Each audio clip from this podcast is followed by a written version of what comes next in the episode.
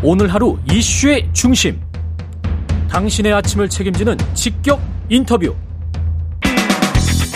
여러분은 지금 KBS 일라디오 최경영의 최강 시사와 함께하고 계십니다. 네, 국민의힘 지도부가 주말 사이에 도미노 사퇴를 했습니다. 권성동 당대표 직무대행 겸 원내대표는 조속한 비대위 체제 전환에 모든 노력을 기울이겠다 이렇게 이야기를 했는데요. 국민의힘 정미경 최고위원 연결돼 있습니다. 안녕하세요, 위원님. 네, 안녕하세요. 예, 뭐 상당히 많이 사퇴를 했는데 어떻게 보십니까 지금 상황은? 제가 이제 정치를 하면서요. 예. 뭐 공천 앞두고 뭐 공천 대학살 막 이런 건 되게 많이 봤어요. 예. 근데 이렇게 당권을 가지고 제가 이러는 경우는 처음이라서 예. 정말 요즘 밤잠을 설치는데요. 그 이제는 하다 하다 안 되니까 그 최고위 기능을 상실시키려고 그 순번을 정해놓고 마치 한 사람씩 지금 사퇴를 하고 음. 또 권선동 원내대표는 원내대표는 하고 직무대행은 내려놓고 음. 뭐 사실은 원내대표가 직무대행이면 원내대표를 내려놓으면 직무대행은 그냥 내려놔지는 거잖아요. 그러네요. 그러니까 그런 일이 벌어지고, 그러니까 이제 상식도 없고 공정도 다 지금 오다가 다 필요 없는 것처럼 이렇게 밀어붙이고 있어서요. 과연 이렇게 하는 게 다 윤석열 정부의 성공을 위해서 한다고 막 그러는데 예. 이렇게 하는 게 진짜 성공을 위해서 맞는 건지 저는 정말 걱정이 돼서 이게 잠이 안 와요. 너무 고통스러워요. 지금 1년의 과, 예, 말씀하십시오. 예. 또 총선에서 사실 이제 다수당 되어야 되는 게 저는 저의 가- 가장 관심이 음. 거기에 가 있거든요. 예. 근데 과연 이게 총선에서 다수당 되려고 하는 건지 저것도 이해가 안 되는 거예요. 그러니까 최고의 기능을 상실시키려고 이런 말씀을 하셨거든요. 비, 저 지금 예, 예. 다 사- 최고위원들 사퇴를 한- 하는 게 예, 예. 그러면 이게 최고위 기능이 사, 그 상실이 됩니까? 이렇게 그러니까- 하면 저 김용태하고 가령 정미경 두 명만 남아 있으면 어떻게 되는 겁니까? 이제 당원 당규의 해석을 가지고요. 예, 서로 다 각자의 유권 해석을 할 수가 있는 거예요. 예, 근데 이제 저는 제가 법률가기 때문에 지금 윤리위에서 이준석 대표에 대한 당원권 정지 6개월이 이미 내려져 있지 않아요? 음, 그리고 그거를 다 받아들였습니다. 의총에서도 받아주고 그 다음에 지도부에서 받아서 당원 당규 검토해서 직무대행 체제로 가는 걸로 됐잖아요. 근데 그거를 또 다시 뒤엎고 비대위로 가려고 하는데 최고위 기능 상실시키기 위해서 다 한다고 해도요. 이준석 대표가 사퇴하지 않는 한 사실 비대위로 가기가 어려워요. 우리 당원 당규상 그렇게 되어 있어요. 왜냐하면 비대위원장을 임명할 수 있는 사람이 오직 당대표 또는 권한대행이에요. 그러니까 직무대행인 권선동 원내대표에는 없는 거예요. 아, 그 다음에 두 번째는요. 예, 이 비대위로 가는 게요. 꼼수로 보일 수가 있어요. 법원에서 보면. 음. 왜냐하면 그 당원권 정지 6개월이 아닌 제명의 효과를 가져오거든요. 이준석에 대해서 네, 이준석 대표에 대해서. 예, 그러면 이준석 대표가 법적인 대응을 해버리면은요, 이거는 가처분을 받아주는 상황이 돼서 이준석 대표가 다시 당대표로 돌아오는 그런 황당한 일이 벌어질 수가 있거든요. 아, 그렇게 되는 겁니까? 그러면 비대위 체제로 전환한다라고 해서 뭔가를 한다면 이준석 대표가 가처분 신청을 할 수 있고 그걸 아마 법원이 인용할 것이다 이렇게 보는 거군요. 예, 그게 왜냐하면 지금 윤리위에서는 당원권 정지 6개월이잖아요. 예. 근데 비대위를 하면은요, 이준석 대표에 대해서 제명하는 거라니까요. 다시 돌아오, 당 대표로 돌아오지 못하게 하는 효과를 가져오게 되잖아요. 우회적으로. 그러면 그거를 법원에서는 이거는 윤리위의 결정을 무력화시키는 걸로 보, 볼 수가 있기 때문에 음. 이건 충분히 문제가 있죠. 그러면 만약에 대응을 지금 최고위 사퇴하는 분들이 이런 식으로 한다면 가령 윤리위가 경찰 수사 결과를 8월 중순쯤에 보고 이준석 대표를 제명을 하게 된다면 어떻게 되는 겁니까? 그러니까 그걸 기다려야 되는 거죠. 지금 아. 직무대행 체제가. 직무대행 체제가 네, 이 직무대행 체제가 저- 저는 늘 말씀드렸지만 지난번 윤리위 때도 수사 결과가 나올 때까지 기다려서 해야 된다. 성급하게 해서는 더 큰 혼란이 온다 그랬거든요. 예. 근데 아무튼 저질렀잖아요. 음. 당원권 정지 6개월을요. 그러면 다시 혼란이 왔기 때문에 다시 당원 당규를 검토하고 혼란 수습을 위해서 직무대행 체제로 가는 걸로 결정을 했잖아요. 예. 근데 다시 또 이거를 뒤집는다? 그러면 결국에는 뭐냐면 그 안 되는 거죠. 제가 말씀드린 대로. 그 근데 왜 이렇게 속도전을 낼까요? 제가 볼 때는 이준석 대표가 돌아오기 전에 그 6개월 안에 조기 전당대회를 하려고 하는 것이 아닌지 뭐 그런 여러 가지 생각들을 하고 있습니다. 음, 조기 전당대회를 어떻게든 할 것이다. 근데 아까 그 경찰 그것뿐만이 아니고 경찰 수사 결과뿐만이 아니고 전국위에서 가령 당규를 바꾸는 것까지 생각을 해서 이 뭐 비대위 체제로 전환시키고 조기 전당대회 하고 이 이럴 가능성은 있습니까 혹시?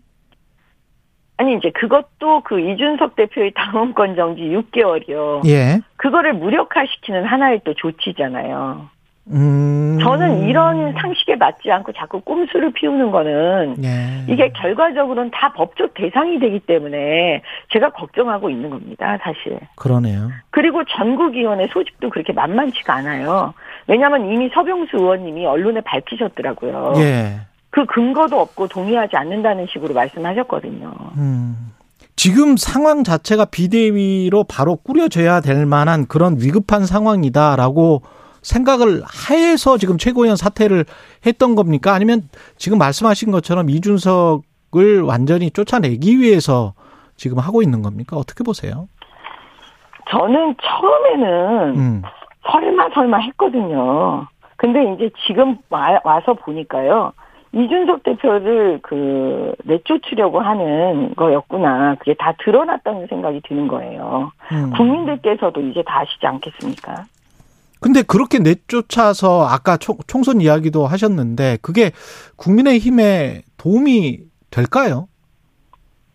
도움이 당연히 안 되죠. 왜냐하면 일단 찬성과 반대가 나눠지지 않겠습니까? 당원들 사이에서도. 그렇죠. 그 다음에 국민들 사이에서도 나눠지지 않겠습니까? 음. 지금 우리 지도부도 다 나눠져 있지 않습니까? 그렇죠. 이제 그 자멸의 길로 가는데 어떻게 총선에서 이길 수 있겠습니까?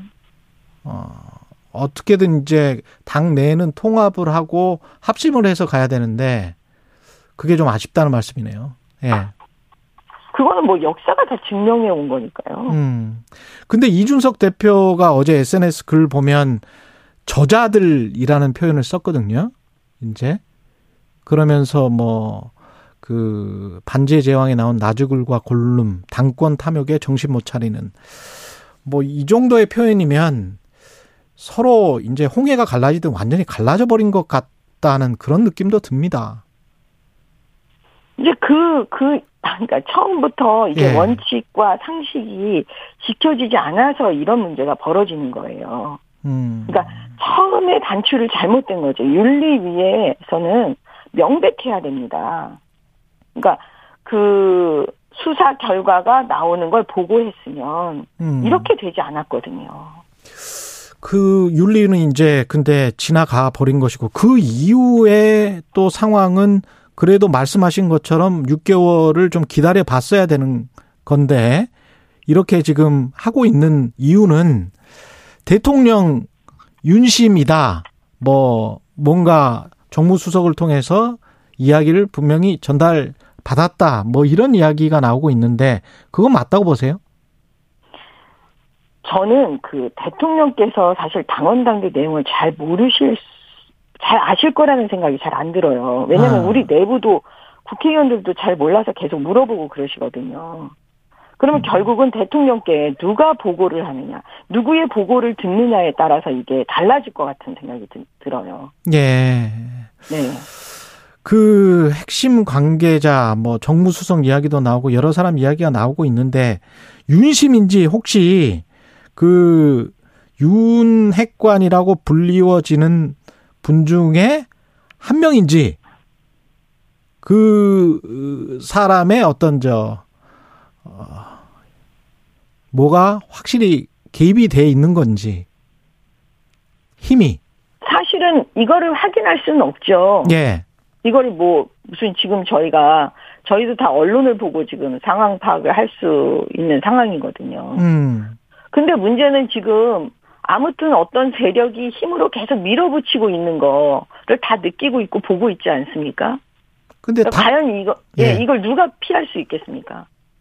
근데 당 내에서 지금 정미경 최고위원과 김용태 최고위원 빼고는 지금 사퇴를 일, 뭐 순서에 따라서 마치 하는 것처럼 이렇게 하고 있잖아요. 그러면 뭔가 어떤 누군가에게 어떤 어, 어떤 이야기를 들은 것 아닐까요? 그다 아시면서 저한테 왜 물어보세요?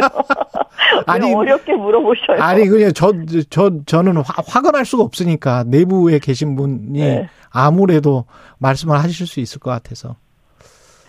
아니 그러니까 저도 예. 사실 이런 단어는 제가 한 번도 써본 적이 없었던 것 같아요 제 기억에. 예. 지금 윤핵관들이라고 불리워주시는 분들이 그렇게 하시는 것 같아요.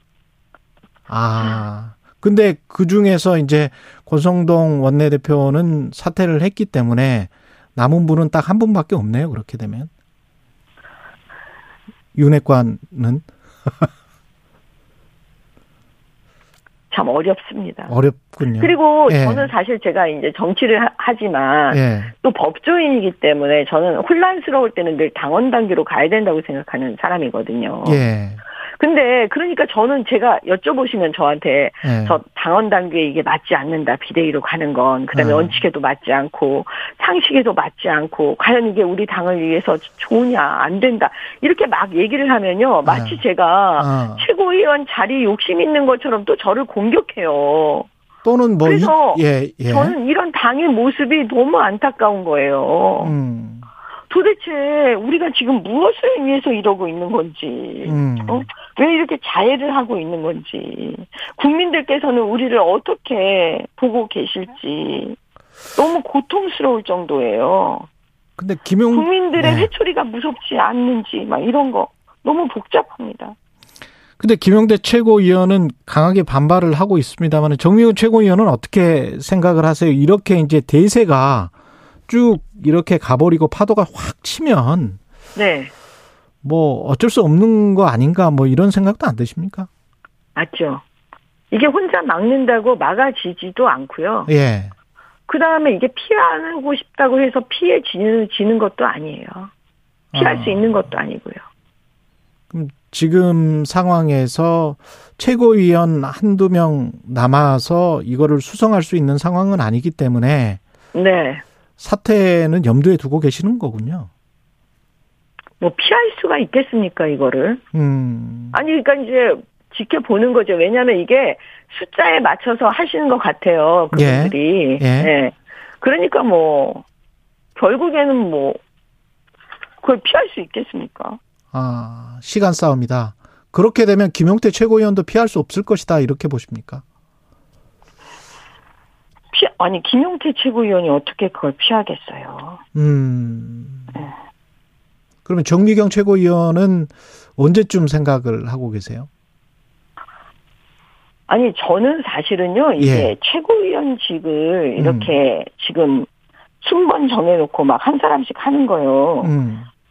국민의 눈높이에서 과연 이 모습이 어떤 모습인지 그렇죠. 가 예. 제일 핵심이라고 생각을 해요. 음. 그러면 그 모습을 우리 국민들이 지금 다 지켜보시잖아요. 특히 말씀 안 하시는 예. 분들.